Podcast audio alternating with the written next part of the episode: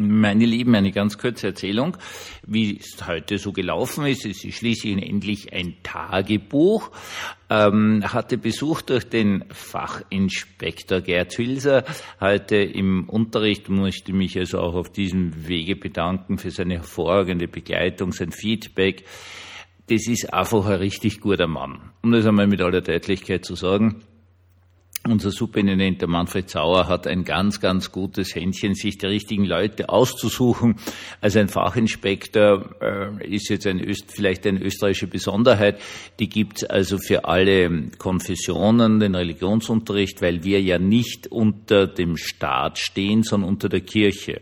Und deswegen hat man also diese Fachinspektoren äh, gegründet, die die Aufsicht über den Religionsunterricht führen weil es eben der Staat nicht kann, weil das der Religionsfreiheit widersprechen würde. Also ein, ein, sehr, sehr wichtiger Mann, der auch pausenlos irgendwelche Probleme irgendwo checkt, dass keine Religionslehre gibt oder dass der Stundenplan unmöglich ist und so weiter und so fort. Das ist eine sehr, sehr anstrengende und sehr verantwortungsvolle Aufgabe, diesen äh, diese Aufsicht über den Religionsunterricht zu führen, weil es eben nicht darum geht, jetzt einen einzelnen Religionslehrer zu ärgern, sondern alles zu tun, dass dieser Religionsunterricht überhaupt funktioniert, also überhaupt erteilt werden kann.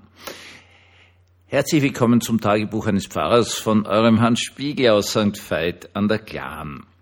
Nun, ich hatte dann noch ganz, ganz viele ganz schöne Erlebnisse, weil für Schule dann mit Leid telefoniert, mit Leid geredet, mit jemandem was besprochen, äh, was, was Wesentliches hier im, im, in der Gemeinde wegen einem finanziellen Bereich. Und es waren alle total lieb. Also das, das ist einfach wunderschön, das muss man mal sagen, so als Pfarrer triffst du eigentlich dauernd total nette Menschen weil Christen im Schnitt total nette Menschen sind, bis auf jene, die es nicht sind. Aber da, die lassen wir jetzt mal zur Seite und halten fest, normalerweise wirkt das Christentum wirklich so und bei den Leuten, die sich engagieren, dass das richtig freundliche Leute sind, mit denen man wirklich gut arbeiten kann, mit denen man Probleme klären kann, etc. etc. In diese Schönheit hinein brach äh, etwas anderes, was mich, ich muss das jetzt ehrlich gestehen, so ein, zwei Stunden wirklich total mitgenommen hat. Und deswegen heißt dieser Podcast auch Güges. Wer nicht gesehen wird, ergibt sich dem Verbrechen. Worum geht's? Also es gibt einen Herrn namens Platon, ist wahrscheinlich allgemein bekannt, ganz toller griechischer, altgriechischer Philosoph, der ein Buch schreibt, vom Staat. Und in diesem Buch äh, erzählt er äh, eine alte Sage, einen alten Mythos von einem Herrn namens Gyges. Und dieser Herr namens Gyges ist wie die allermeisten griechischen Helden sozusagen zunächst einmal Hirte. Das ist nicht schwierig aus dem einfachen Grund, weil die ganz alten Griechen zunächst einmal Wanderhirten waren. Und der Gut, aber der lebt schon in einer Zeit, wo es schon Könige gibt und so weiter und so fort. Der ist da mit seinen Schaf oder Ziegen oder was auch immer unterwegs. Und dann öffnet sich ein Erd, gibt es ein Erdbeben, ein Erdspalte öffnet sich, er schaut, wo, was ist denn da drin, findet ein großes, äh, bronzenes oder kupfernes, wie auch immer, ehernes Pferd. Und in dem Pferd drinnen die Leiche eines Mannes, der einen goldenen Ring tragt.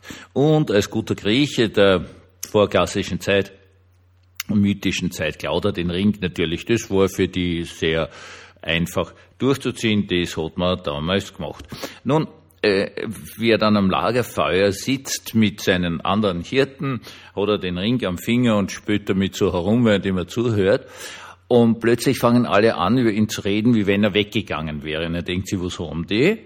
Und spielt aber weiter mit dem Ring und plötzlich reden sie wieder mit ihm. Und darüber entdeckt er, dass dieser Ring die Macht hat, ein Zauberring ist, die Macht hat, unsichtbar zu machen. Jetzt wissen wir auch alle, woher Tolkien den Herrn der Ringe hat. Und ähm, ja, er entdeckt dann, wie er das ein- und ausschaltet. Also dieser Ring hat auch irgendeinen Schmuckstein und wenn der Schmuckstein nach außen schaut, ist er ein normaler Ring, dann ist er sichtbar. Und wenn er den, den Ring verdreht am Finger, so dass der Stein nach innen schaut, zur Handinnenseite, dann äh, ist er unsichtbar. Der gute Mann ähm, benutzt das, dann, um Karriere zu machen, auf gut Deutsch, er sich die Königin knockert, äh, beschließt, dass er die eigentlich haben will, die muss also irrsinnig schön sein. Und da schlagt den König, wird selber König, heiratet die Königin und ist dann irrsinnig wichtig. Und Platon macht jetzt Folgendes daraus. Er sagt, okay, nehmen wir an, es gäbe zwei solche Ringe. Den einen Ring geben wir dem gesetzestreuersten, ordentlichsten, moralischesten Menschen, den zweiten Ring irgendeinem Verlotten. Und die haben jetzt diese Macht, unsichtbar zu sein. Und er widmet sich dann zunächst einmal diesem ganz guten Menschen und sagt, naja, wenn der diese Macht hat, was würde er denn machen? Ne? Dann setzt das ein, ist er unsichtbar. Ja, dann klaut er einmal am Markt alles, was nur irgendwie geht. Und dann, typisch griechisch, dann schlaft er mit alle verfügbaren Frauen. Anscheinend ist Platon in dieser Zeit noch voraus, dass äh, Sex einfach Vergewaltigung ist. Also der schleicht sich da unsichtbar in ein Haus eine und vergewaltigt irgendeine Frau. Das ist, war bei den Griechen so. Können es auch in, in der, äh, bei Homer nachschauen, das ist die übliche Form dort Sex zu haben. Und er wird sich also in einer gottgleichen Macht wiegen und in dieser gottgleichen Macht so ziemlich jedes denkbare und undenkbare Verbrechen begehen.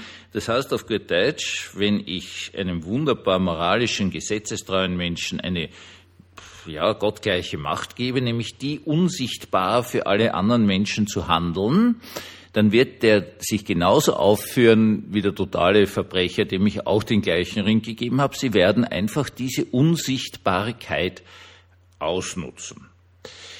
Ähm, diese Geschichte erzähle ich Ihnen. Ich, ich, ich frage jetzt gar nicht, ob das wirklich so stimmt. Platon behauptet das. Äh, jeder glaubt imstande zu sein, äh, sich das sozusagen zu wehren. Äh, es ist aber einfach nicht so aus. Der Mensch würde dann einfach meinen, im Recht zu sein, in dem Moment, in dem er die Macht hat, unsichtbare Dinge zu tun. Und in der Tat ist diese Geschichte vom Herrn Platon, glaube ich, eine sehr, sehr richtige. Äh, wenn ich angedeutet habe, dass ich heute auch ein sehr unangenehmes Erlebnis hatte, dann lag das genau in dem Bereich drinnen, das mir klar wurde, dass jemand in einem unsichtbaren Bereich drinnen etwas getan hat. Und zwar in einer sehr unangenehmen äh, Situation. Ich kann das jetzt natürlich nicht schildern. Ähm, es gibt aber Bereiche, wo Menschen sozusagen wirklich unsichtbar sind. Nehmen wir ein ganz banales Beispiel daher, wenn jemand, was weiß ich, im Tresorraum von einer Bank arbeitet und da gibt es absolut keine Kontrollen, der ist allein in dem Tresor drin.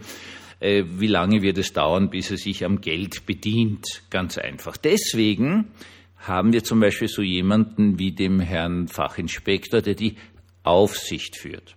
Mit Platon ist Folgendes festzuhalten. Wenn Menschen in einen Bereich hineinkommen, wo sie nicht beobachtet werden, das sind eben zum Beispiel ähm, Dinge, die in Familien passieren, hinter verschlossenen Türen, Gewalt, sexueller Missbrauch etc. etc., äh, dann hat jemand plötzlich, ja, okay, Erinnern Sie sich an die Todesschwestern von Leins? Deutsche Zuhörer oder auch ältere österreichische Zuhörer mögen mal diesen Begriff in Google eingeben.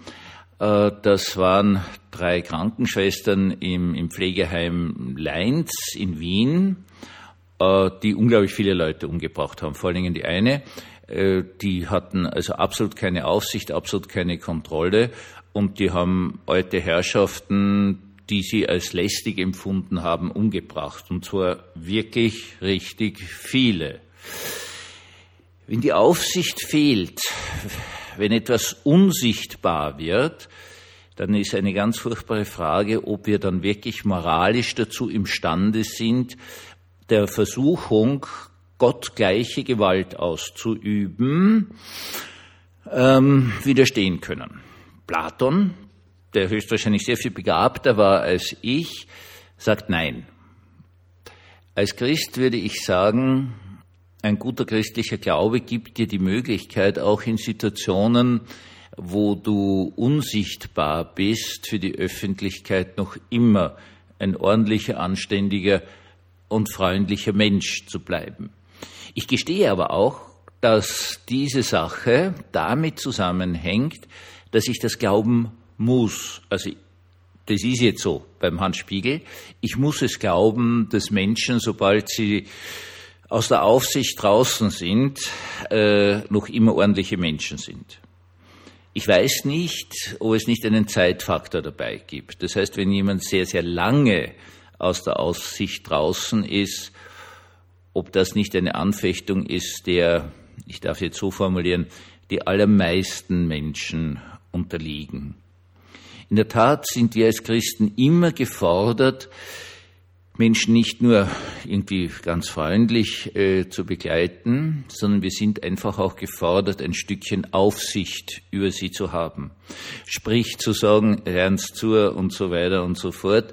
Ähm, das ist jetzt vielleicht nicht richtig gewesen, reden wir darüber, suchen wir Lösungen und so weiter und so fort. Das heißt auf gut Deutsch, nicht einfach die Augen zuzumachen, wenn das, meine Lieben, ist immer das Einfachste aber die Frage wäre mit Platon dann zu stellen, wenn man die Augen zumacht, so dass andere Menschen für uns unsichtbar werden, sind wir dann nicht die, die eine massive Mitschuld daran tragen, dass Menschen sich zum Bösen wenden und vielleicht auch wirklich unfassbare Verbrechen begehen. Der Herr möge unsere Seele allezeit behüten, dass wir, auch wenn wir nicht kontrolliert werden, ordentliche, freundliche und anständige Menschen bleiben. Einen gesegneten Abend uns allen.